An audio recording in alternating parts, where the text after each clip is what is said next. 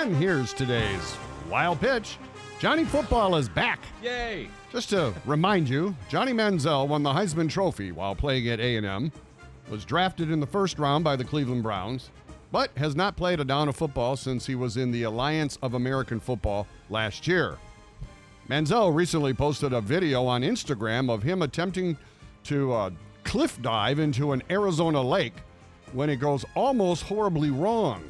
While trying to jump backwards off the cliff, his feet slip off the rock and he falls, just miss missing hitting the side of the cliff.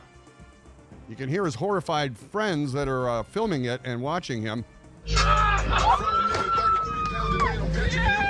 Wow. Why do I have a feeling this is not Manziel's first run in with a rock? That's today's wild pitch.